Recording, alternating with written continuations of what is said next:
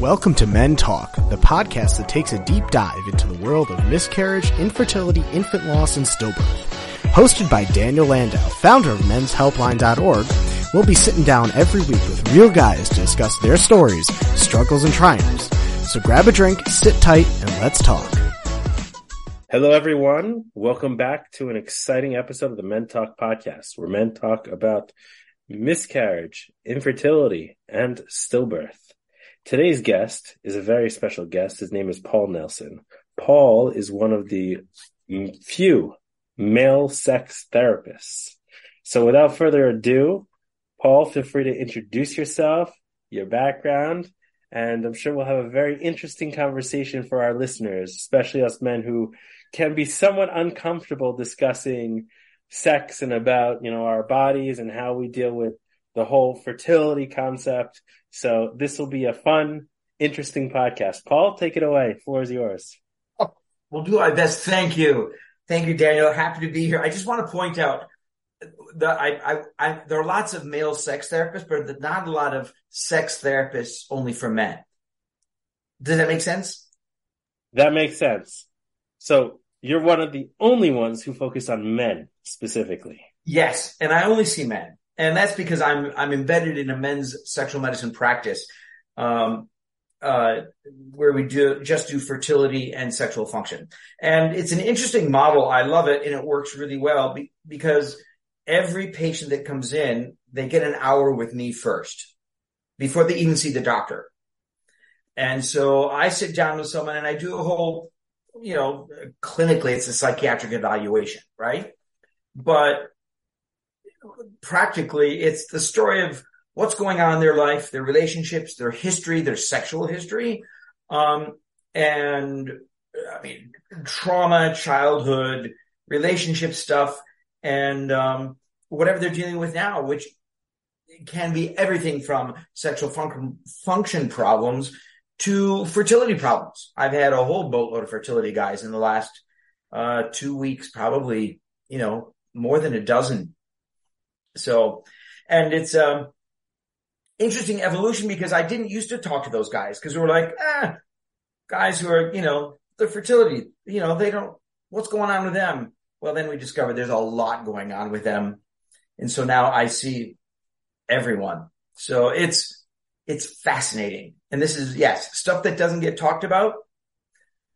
Lots, lots of shame going around, lots of blame, lots of embarrassment, lots of anger, lots of frustration, lots of, unfortunately, lots of bad beliefs, incorrect beliefs that our culture tells us. But yeah. So thank you for you doing what you're doing. Thank you for doing what you're doing as well. It's important work. So one of the questions I have is to start us off is since it is an uncomfortable topic and men typically don't like to open up about these things and you see so many people from the minute they walk in the door how do you get them to open up? What is your specific technique that makes men comfortable opening up to you? Because men need to understand that they can talk about this stuff. It's right. not anything to be embarrassed about if you're having any of these problems. And if it right. is a problem, it's not just you. You're not just unique because it's such a widespread issue. So right. how do you get men to open up about this when they're sitting down with you? Well, I, I, and I do I do want to say something first. Uh, the and I hear it all the time. Men don't want to talk about this. Men are desperate to talk about this. Men are dying to talk about this. There's just no place safe in our culture that has made it safe. And so the problem is not men don't want to talk about it. The problem is our culture is effed up. Okay. As you can see, I get really crazy about that. This idea that somehow men are defective. Oh, they don't want to talk about. It. No, because their wives shame them, their partners shame them, their parents shame them, their friends shame them. Everybody shames them without even realize they're doing it. So men are desperate to talk about this. Men want to talk. There's just no place where they can talk about it with someone who doesn't insult them or blame them. Right? It's, it's, it go, I, I go crazy because guys are desperate for this. And there's this sort of patronizing attitude. Oh, men don't want to do that. Bullshit. You can delete that out if you want. Uh, we'll keep it. But Looking. no, and so if you find yourself saying, "Oh, men just don't talk about this," you are part of the problem. That may be a little harsh to hear, and I could imagine there's some people really angry with me right now. But if you think your male partner does not want to talk about this, and he doesn't talk about this, you are the reason he's not talking about it. Ouch. Sorry, that hurts. So how do we get rid of the shame? Like, there's no shame well, if someone has a red Stop shaming, right? It's it's, it's oh, so we have a culture that. For, oh, I mean, where do we begin? Um, a misunderstanding of what sex is and what reproduction is, and they're not the same thing, right? Uh, reproduction is the act of making a baby. Sex is the act of communicating to your partner how you feel about them. Right? The first one involves genitals, a penis and a vagina. The second one, it can involve genitals, but I tell people, I'll give your genitals a break at least once a week. Have sex without involving your genitals. And people look at me like, what? So we have so many misconceptions and problems and uh, it goes back to nobody told anyone how to have sex. Everyone learned how to have sex from teenage friends and porn. Right? Which means, do the math, everything we know about sex is wrong. And everything you know about reproduction is, is antiseptic and medical and everything else, right? So I, getting to our thing, I just had a guy yesterday, um, first time I saw him and the amount of shame, he said, you know, my whole life, I, I, I tried to not get people pregnant. I did all this, you know, I was always, and then, then to discover the problem is me. Um, and, you know, if you have a medical condition where you, um, you know, I don't know, d- d- you have a bad knee or something. We don't have a lot of emotion about that. But if something's wrong with your sperm, that takes your very humanity and masculinity and manhood into question. Right. And so if you suddenly are azoospermic, you are suddenly defective and there's guilt like, Oh my God, my wife married a broken guy. Right. And so all these feelings come up for these men, um, feeling, feeling broken. Nobody wants to feel broken. Right. And yet, you know, how many people wear glasses? We don't think that's broken. It's just a medical issue. Right. And th- the problem with reproduction is we've set up these hopes and dreams for our life that now have a complication in them, a factor that's making things difficult. And that the death of that dream is a trauma. Does that make sense? I that makes total sense. I'm going to go back for a second to what you uh-huh. mentioned about how men traditionally and teenagers learn about sex and pornography.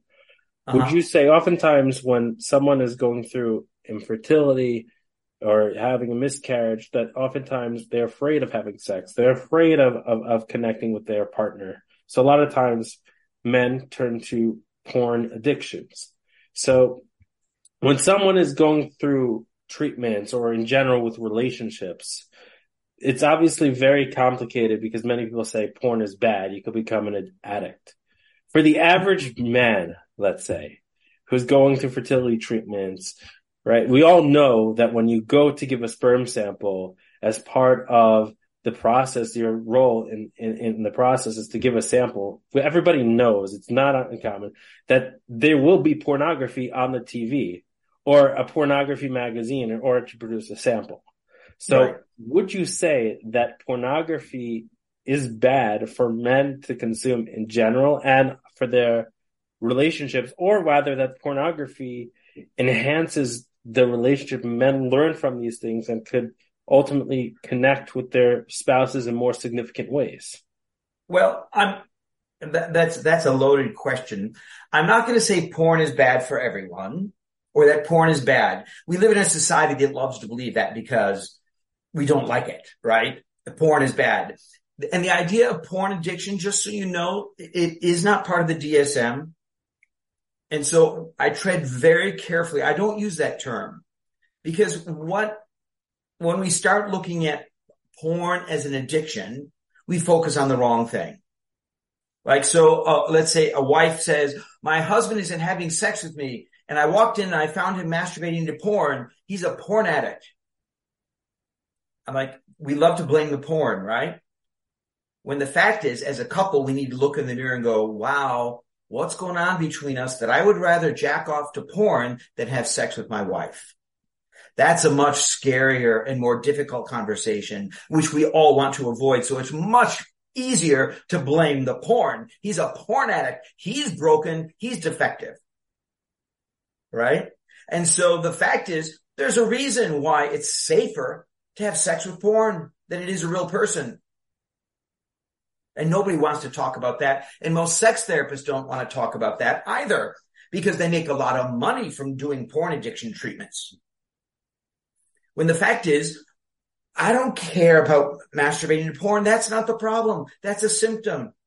The problem is what's going on in the relationship that makes it hard or scary or what's going on in the man's life or the woman's life that makes it difficult and a barrier to having sex. And I'm not talking intercourse. I'm talking sex of any kind. Okay. I use the word sex as a big umbrella. Sex is not about penises and vagina. That's reproduction. Okay. So, um, the, the whole thing about porn being bad, no. Porn can become a coping skill that men use with their erotic energy, right? Um, that, uh, is where they would rather go instead of having sex with their wife. But guess what? The porn isn't the problem. I just made a whole bunch of enemies again, didn't I? No, you didn't. It's this is an important conversation because it's a misnomer that you know people, the wives again going back to the whole shaming conversation or how men feel when they're going through going through treatments or after a miscarriage. A lot of men are afraid to have relations, you know, with their spouse and to and to try again. You know, it's that whole shame, that whole blame game. Did I cause this? And they're, and they're resorting to other resources. I want to go to another set of controversial topics because men don't often talk about it. Mm-hmm. Sex toys for men to enhance, you know, la- longer erections or different things when you're going through the processes. Like again, this is something men do not talk about or want to, you know, some of them probably want to know about it, but they're too afraid to ask the question. You know, if you're going through treatments and you have erectile dysfunction or low testosterone or azoospermia, are these some type of coping mechanisms and treatments that can potentially help you through the journey and help you through the process. Oh, well, yeah. And, and, there's no excuse. There's no reason for guys not to have great erections. Okay. Getting someone a good erection, we can do that even after they're dead. Okay. They could be a, a coffin in the, a, a, corpse in the coffin and we can get them a boner. Okay. The fact that you're alive makes it a thousand times easier.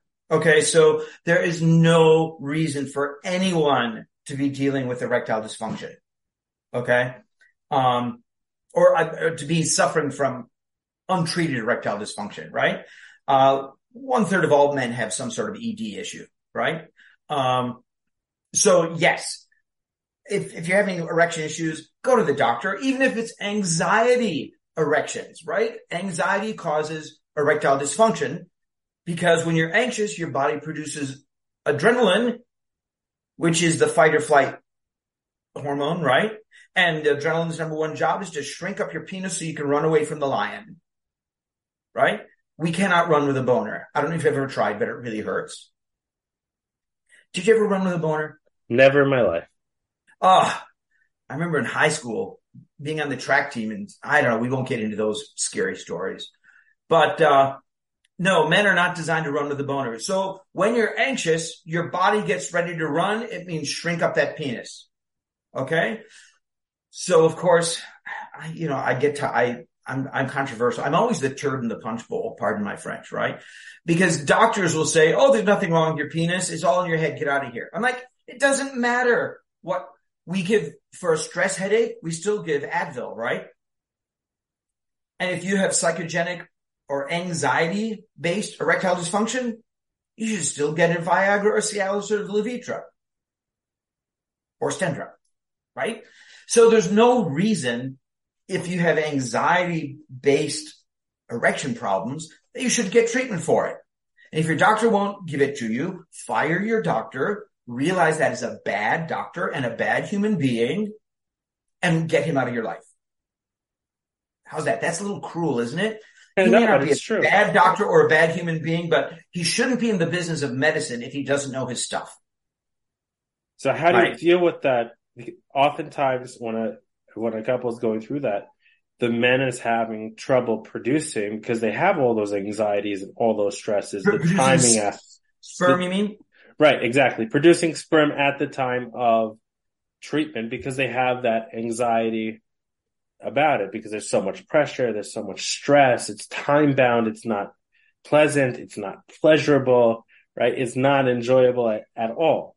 So how do you manage all of that? Like, Oh, there's so many. First, it depends on the on the couple and the medical and what the doctor's asking for. I tell people, first of all, this whole idea that oh my god, at two oh seven I'll be ovulating, get home, and we got to do it right now. Oh my god, where did somebody got the information? Just have sex every other day, uh, three days before and a week after ovulation. How long does sperm last in the human body? forever? about three days. Right? So if you are depositing sperm in a woman's uh, vagina and hopefully it's getting into the uterus, she's going to have a lot of sperm floating around if you're having sex every other day. Even, I mean, if you want it every day, that's fine. But uh, it's not like, oh, we have to have sex now because I'm ovulating right now. If you know you're going to ovulate on Tuesday, have sex Monday night and have fun sex. It's not about the ovulation. We have no control over conception, right? We all, that's the starting point. I tell every couple. First of all, the neuroses that is involved by the idea that somehow we can control conception is just insanity. We have no control over conception. What do we have control over? We have control over loving our partner, having a great, fulfilling, connecting sex life and sex and reproduction have gotten confused. So for guys that get really anxious and they're like, oh, I can't do this. I'm like, we give them a syringe and a cup, a urine specimen cup. We say, okay, we're going to go full medical here. Go into the bathroom, masturbate into the cup, ejaculate into the cup, take this syringe that has no needle. It's just a syringe, suck up all the semen, give it to your wife and she will squirt it deep into her vagina. There you're done. If if getting the sperm into the vagina is that big of a medical deal, then make it fully medical and stop confusing sex and medicine. I know that sounds kind of radical, doesn't it? Now, there are going to be some religious communities that say, oh, I can't do that. I will tell you, we talk to rabbis all the time. And for the sake of reproduction, the rabbis are like, are you kidding? In this case, go ahead, do it. So, Right. um, and so there are, there are ways to, to go around this, but if having intercourse around ovulation is ruining your sex life, you're doing it wrong. How's that? It's good. So what are your top sex tips for guys Uh, in general or around, uh, getting pregnant? in general? In general. Okay. Now this is, this is very broad. This is not, so first of all, guys have been taught that sex is all about their dick, right? Right? Your job with sex is to show up with a hard erection. And the shocking news is most women are just not into dick. Ask them. right? If you say, of all the parts of my body, how much do you love my penis? It won't be number one. 99% of women will be like, your, your penis is fine. It's not why I married you. Right? Guys are like, who wouldn't want this thing? It gives so much delight. And then they are so, okay, first of all, a vagina is about babies. A clitoris is about sex. That's the best. That's from Betty Dodson, my dear departed friend. Uh, she told me that. And that's the best advice she ever gave me. A vagina is about babies. A clitoris is about sex. And since this is fertility thing, I think it's really important to realize all embryos start off with a female body, right? Which is why men have nipples, right? And the X, the Y chromosome turns on around eight weeks of gestation and activates the adrenaline, uh, sorry, the, the testosterone response. So our female ba- baby turns into a boy baby when they have the Y chromosome, right? And your clitoris grows into a For a man, it turns into a penis. in a penis. Your clitoris becomes a penis, and your two ovaries descend and turn into Testicles. testicles, and your scrotum is left over what? Skin. It's leftover skin. Vaginal lips. Really? And that's why if you look at your, your, your scrotum, there's a seam down it where the two lips fuse together. Isn't that fascinating? Well, I don't think most men know that. Most men don't know most much doctors about don't know that. Most people don't know that. Most sex therapists don't know that. So I tell guys, if somebody plays with your balls for like 10 minutes or 30 minutes, are you going to have multiple orgasms? No. Most guys would be like, no. In fact, after a minute or two, it's like, eh, move on to the main event, please. My penis. And yet, what do we do to women? We were taught, oh, boys have a penis, girls have a vagina. What should we have been taught? So we were lied to. We don't realize that we were lied to. We were lied, to, but we should be saying, boys have a penis, girls have a clitoris. Hmm. And we think she's enjoying our dick as much as we are. That's another lie we were told. And women were lied to like, oh, when a man penetrates you, it's the most amazing thing. The sun explode and the stars sing. And when it happens and a woman goes, it doesn't feel like if it's okay. What? She goes, what's wrong with me? Instead of going, oh my God, I was lied to by everyone. How many women can reach climax through intercourse? What percentage? Five percent, maybe. Well, we closer to 20%. So one out of five. Okay. Most women, just like a guy will not climax from someone just playing with his balls. Most women will not climax from intercourse. Some will. That's great. If they love it, great. Hats off. And I do, I had had patients where guys say, Oh yeah, someone played my balls for 10 minutes. I'd absolutely had orgasm. I'm like, wow, lucky you. So there, I'm throwing a whole bunch of stuff at you that men need to know. Um, sex and intercourse are not the same thing. I, I'll, I'll give you my crash course. Sex, the definition of sex is it is a form of communication. And the language of sex is touch. Does that make sense? Which is the opposite of what men are told. And, learn and women. And women. Right? Just like I tell people, music is sound intended for intellectual or emotional response. And the language of music is sound. Right? So we all get music. And we have music we like and music we don't like, and that's great. Same thing with sex. Sex is communication. Sex is touch intended for spiritual, physical, or emotional response. And hopefully it's all three.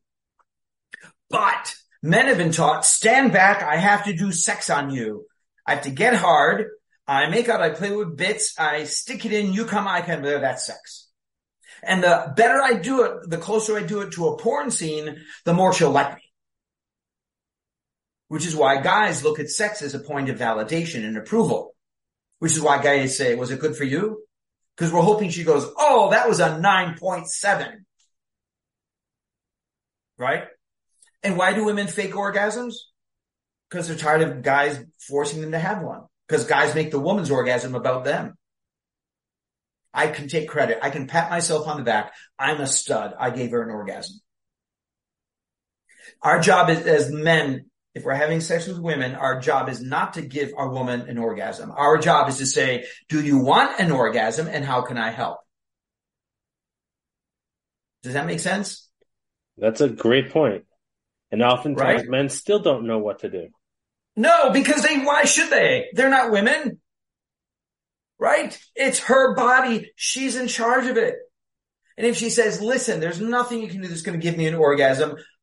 You can help me. You can kiss me while I do it myself. or you, I will teach you how to give me one. But the idea that somehow we give orgasms from our penis is the biggest lie of our culture. Our penis is for our pleasure. The clitoris is for her pleasure. Right? It's fun to play with her clitoris, I hope, but she's the one getting the pleasure out of it, not you. And we've been led to believe that, oh, she's going to just love my penis being inside of her. The fact is most women are like, it's okay for five minutes most, right? But porn teaches us, oh, you got to knock that vagina in the next week for the next 40 minutes. Right? I hear that all the time from women. And oftentimes men don't even realize how long sex even lasts, right? Isn't the average I want session... sex to last in three hours, but intercourse. So those are not interchangeable terms, right? Sex is the communication period. I'm going to touch you and love you through touch. Penis and vagina intercourse or coitus. The average is three to five minutes. And the first thing I do with every couple is say, hey, have you ever asked her how long she'd like to have intercourse? I've never had a guy that said, Oh yeah. I've never had a guy know how long his partner wanted to have intercourse. Isn't that tragic? A good point. So then and so right there, I say to the woman, how long would you like to have intercourse? I have never had a woman say more than eight minutes. So then how come all of these conversations when a couple's going through fertility treatments and they have to give this sample, none of this is done in a comforting way yes, obviously there's some medical parts of it, but shouldn't there be some part before a woman goes into a retrieval that when the man has to give this minute that they should be able, you know, obviously, you know, you have to wear a medical, I mean, the, at least in the Jewish religious world, if you're able to be together, you have to wear, um, you know, a, an approved condom, but shouldn't couples be allowed to have that experience together at the same time as right before going into the retrieval? Like it's so medical. It's so. It, oh, it's well. That's this is the because as those doctors, do you think they're comfortable about sex? No. No, doctors are nerds. Did you know doctors in high school, guys who grew up to be doctors? I have a few of they, those friends. Yeah. Right. Where so when you think about those guys, were they warm and communicative and emotionally aware and connecting and intelligent and kind and compassionate? No, they were nerds. They were friendly, but they needed to study. yes, yes, exactly. They're friendly, but they need to study. And so our, we have a medical system that rewards doctors who can re- memorize a lot of stuff, right? That's how you become a doctor. You memorize everything. So how do we teach our physicians our nurses. That's that's the that's the wrong goal. You will never teach them because they're not willing to learn. We have to take ownership of this process, not the doctor. How's that? So as men, we have to take the initiative to say, let me get my sperm test. Let me do a sperm sample to see if I have azoospermia or any issues and yeah. early on and take that initiative and say yes. to that physician, wait a second, something is wrong here. I don't want to be in that room alone while she's about to go into and take the initiative and try and change the yes. system. And the doctor may be uncomfortable with it, but tough luck. You're not there for the doctor's enjoyment or comfort. The doctor is not the star of the show right? You can't be a jerk. You can't be unreasonable, but you can say, this is how we'd like to do it. And they'll go, oh my God. And they're going to freak out because no one's ever talked to them about sex. All these fertility doctors, I hang out with them. Ugh. They know nothing about sex. They got to learn. They got to learn, but they don't want to learn. And that's part of the problem. They just don't want to learn. They don't think they have anything to learn. They're like, I'm here for eggs and sperm. That's it. I don't want to deal with all that other stuff. It makes me uncomfortable. And that is the problem these days with the medical system and people going yes. through treatments because it's exactly. become so mechanical and so much about the numbers, about getting the right results at the right time, as opposed to the couple as a whole. Yes. Right. So, you know, it's part of it is, I mean, you know, I'm like, again, the divorcing the idea of producing sperm. If we're at a medical office, I mean, so there is the medical establishment going to change? Probably not. Almost certainly not. But the experience of, okay, so the retrieval and the guy has to produce, right? Um, I do encourage if, you know, turn off the porn and have it be a fun, playful session in the room with your spouse. Assuming the doctor allows it. I can't imagine. I could imagine a doctor saying, please no intercourse. Okay. I, I, I'm, I, this is, I'm not sure about this, but I can understand a doctor saying it's going to produce mucus. It's going to produce stuff that could make things complicated. Does that make sense? I can, I don't know. That's a good question. So here's the, here's my next thing. Could you open a chain of, uh, fertility centers that approach sex and fertility with a healthy balance? Huh. that, and then hire the doctor to run it, but you're in charge and say, this is how they're going to do it. That would be so, something. Because, because the corporate, the corporate hospitals are never going to say, oh yeah, let's have a boom boom room for the couples who are doing fertility. Right? They're just not. And let's not make it embarrassing for the man to go through there, have people walk in or keys and know you have to change the like everybody knows what goes on in that room and the process and where you're walking. Yeah, yes, it, right. Well, again, this is a reflection of our society and how uncomfortable we are with all of this, right? Yeah, like I, we get men sitting in our living in our you know our waiting room at the office, and they're like, "Oh my god!" I'm like, "There are men here for testosterone. There's men here for you don't know what they're here for." No, everyone's. I mean, nobody cares, but couples care. They work themselves up. They have a lot of anxiety about it. I will say, I think most people really don't care why you're there. Or they know you're there and they should have compassion. And if they don't, then they're kind of jerks. That's a little judgmental, isn't it? But it's right. Everybody's out for themselves a lot of the time. yes, yes, yes. So I know we've had a wide ranging, uh, I, I, I go on a lot of rants, but it's like there's so much that's like out of whack. And it seems like, you know, who's, who's in charge here? The wrong people are making the decisions. And that's really important for, for our listeners to know that you are in charge of your journey, not yes. your doctor. Not the doctor. And it's up to you. Care about and, the relationship. And it's also about you and your spouse in the sense of if one partner is not ready to go forward, then don't go forward. You have Absolutely. to be on the same playing field and tell the doctor your concerns. And it's the doctor's responsibility to listen. And if they don't listen to you, then it's time to find a new doctor. Find a new, doctor. Yes. And this, you mentioned something that I, I, I meant, should have said, uh, you know, like I, I work with a lot of urologists who do diagnose prostate cancer. I'm like, with every prostate cancer diagnosis, you need to say, and you're going to walk right down the hallway to sit with a therapist. With every fertility couple, they should be checking in with a couples therapist at least every other week. Definitely. And, and it's not so something to be ashamed of. this without therapy. It's not something to be ashamed of or embarrassed of. It's so truly important and healthy to yeah. do. And no one, I mean, no one is an expert on relationships unless you've studied relationships, right? The fact that you're married doesn't mean you're an expert on relationships. It just means uh, you're married. So th- it's like, no, every fertility couple should be seeing a therapist and a support group, right? even especially the online stuff because it's anonymous. They don't have to or whatever. No one else around me, but I can go online and talk to someone in Idaho. So. Yes. These are always good topics.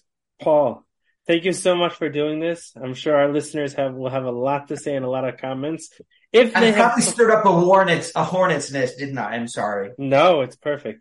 If they have questions or want to reach out to you, what is the best way for them to reach you? Um, my through my website, franktalk.org, which is about sexual function, but my email address is paul at franktalk.org. And um, yeah, I do. I I will do consultations with couples who are sort of like um, off the off the rails sexually, or like it's not working, it's not fun.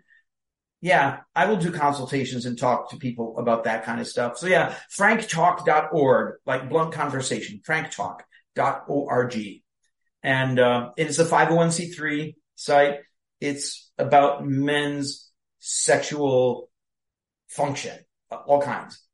And your site is taking care of the fertility stuff. Thank God I don't have to do it. Yes. We can work conjointly here. Yes, yes. Men need yes. men need the help and and should not be ashamed to get it, to reach out, Absolutely to have a support net group.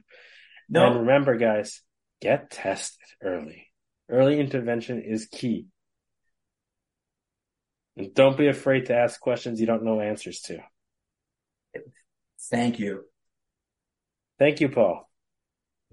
Thank you, Daniel. It has been a pleasure. I'm sorry. I go, I've, I've had probably more fun than you have. So This is fun. We should do it again. You've just listened to another great episode of Men Talk with Daniel Landau. If you've suffered from miscarriage, infertility, stillbirth, or infant loss and want to open up about it, reach out. We'd love to have you on the show.